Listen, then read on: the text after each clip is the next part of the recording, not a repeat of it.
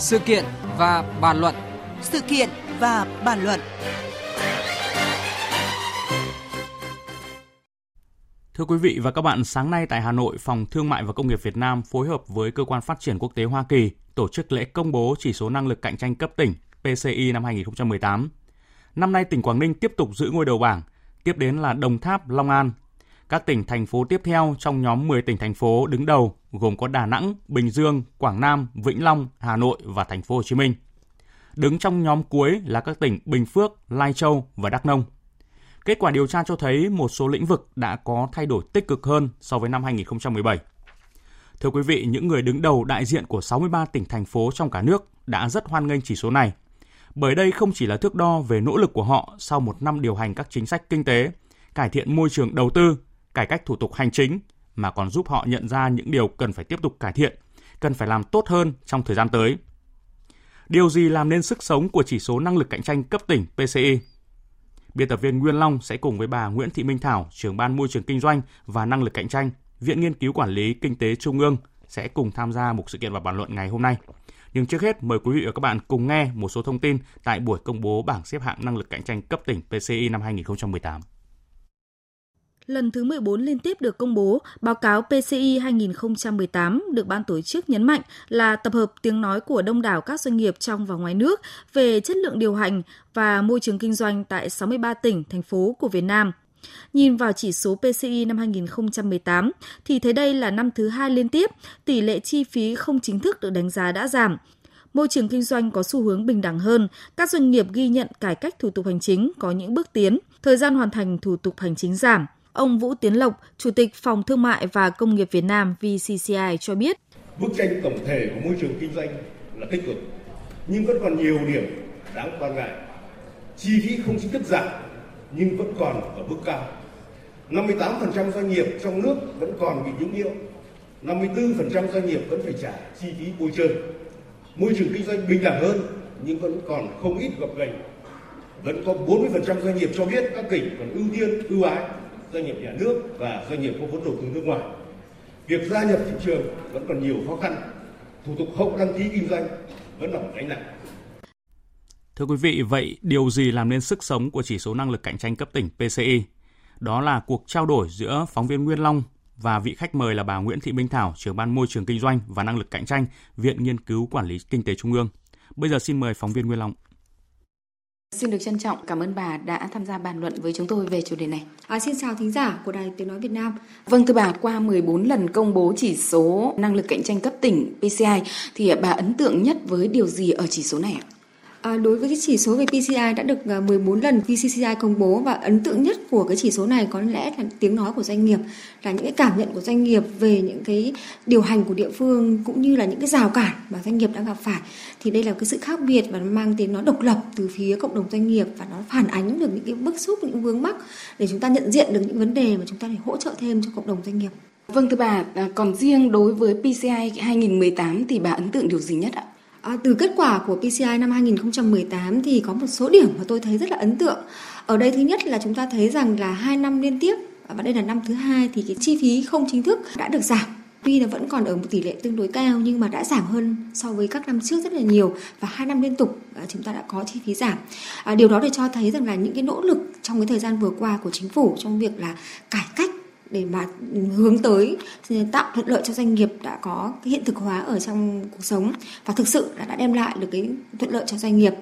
Một cái điểm nữa mà chúng tôi cũng thấy rằng là đây là một cái điểm tín hiệu tích cực à, đó là cái kết quả à, của cái hoạt động à, ví dụ như là cải cách thủ tục hành chính đã đi đến được đến doanh nghiệp như là thanh tra kiểm tra thì đã giảm bớt rất là nhiều. À, đồng thời thì trong cái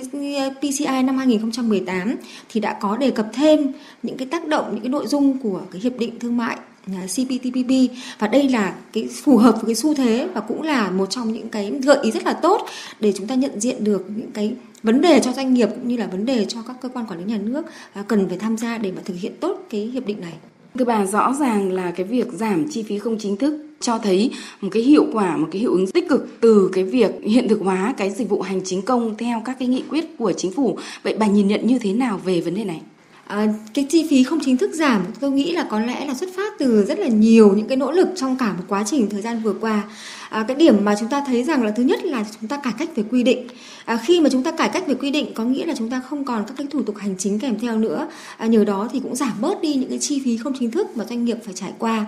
À, thêm nữa cải cách thủ tục hành chính ở đây được thực hiện bởi nhiều những cái hình thức. Có thể là bằng dịch vụ công trực tuyến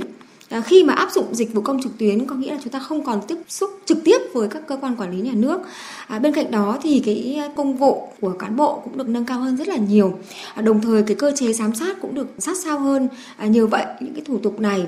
đã được kiểm soát một cách chặt chẽ hơn và do đó cái chi phí không chính thức thì tôi nghĩ rằng là cũng được giảm bớt bởi một phần bởi những cái cải cách như vậy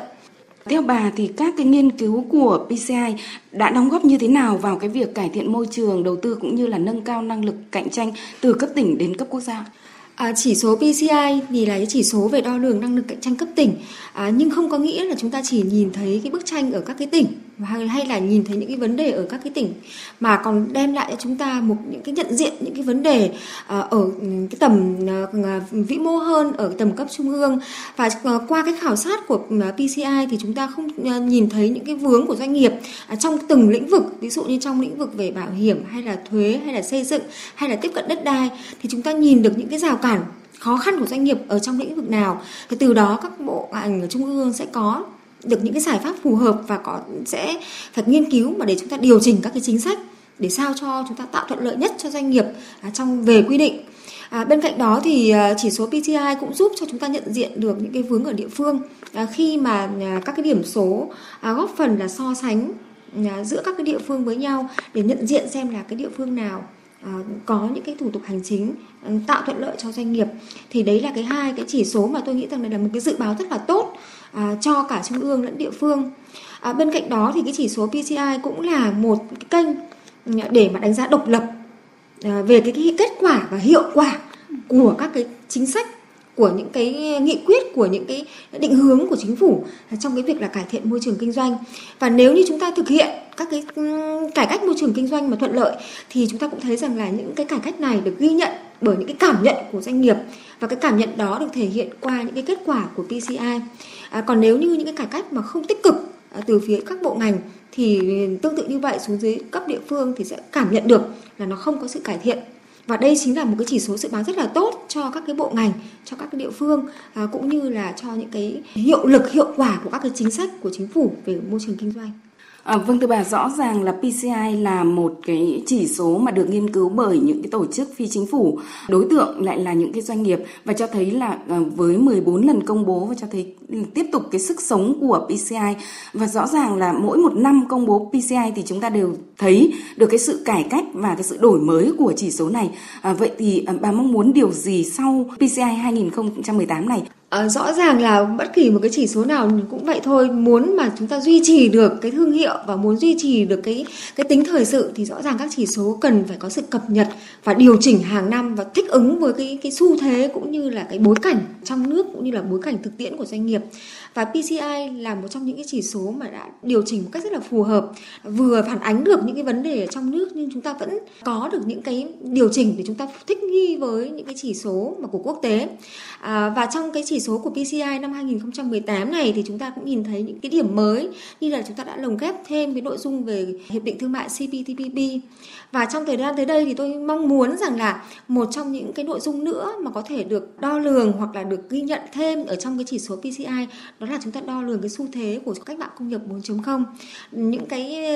vấn đề liên quan tới cái đổi mới sáng tạo của doanh nghiệp những cái cơ chế chính sách có tạo thuận lợi cho doanh nghiệp hay không à, trong cái việc là đổi mới sáng tạo cũng như là khuyến khích cái tinh thần sáng tạo trong doanh nghiệp thì đấy là một cái chỉ số mới mà tôi nghĩ rằng là nếu như PCCI và USAID tiếp tục có được cái PCI trong năm tới đây thì có thể cũng cân nhắc và chúng ta có thể đưa thêm cái nội dung này vào. À, ngoài ra thì chúng ta còn tùy thuộc vào cái xu thế trong năm 2019 mà chúng ta có thể điều chỉnh cho phù hợp hơn. Vâng, xin trân trọng cảm ơn bà về cuộc trao đổi. Cảm ơn phóng viên Nguyên Long và bà Nguyễn Thị Minh Thảo, trưởng ban môi trường kinh doanh và năng lực cạnh tranh thuộc Viện Nghiên cứu Quản lý Trung ương với phần sự kiện và bàn luận vừa rồi. Và chúng tôi cũng sẽ tiếp tục phân tích sâu hơn về chỉ số này trong mục tiêu điểm của chương trình Thời sự đồng hành sáng mai. Mời quý vị và các bạn cùng nghe.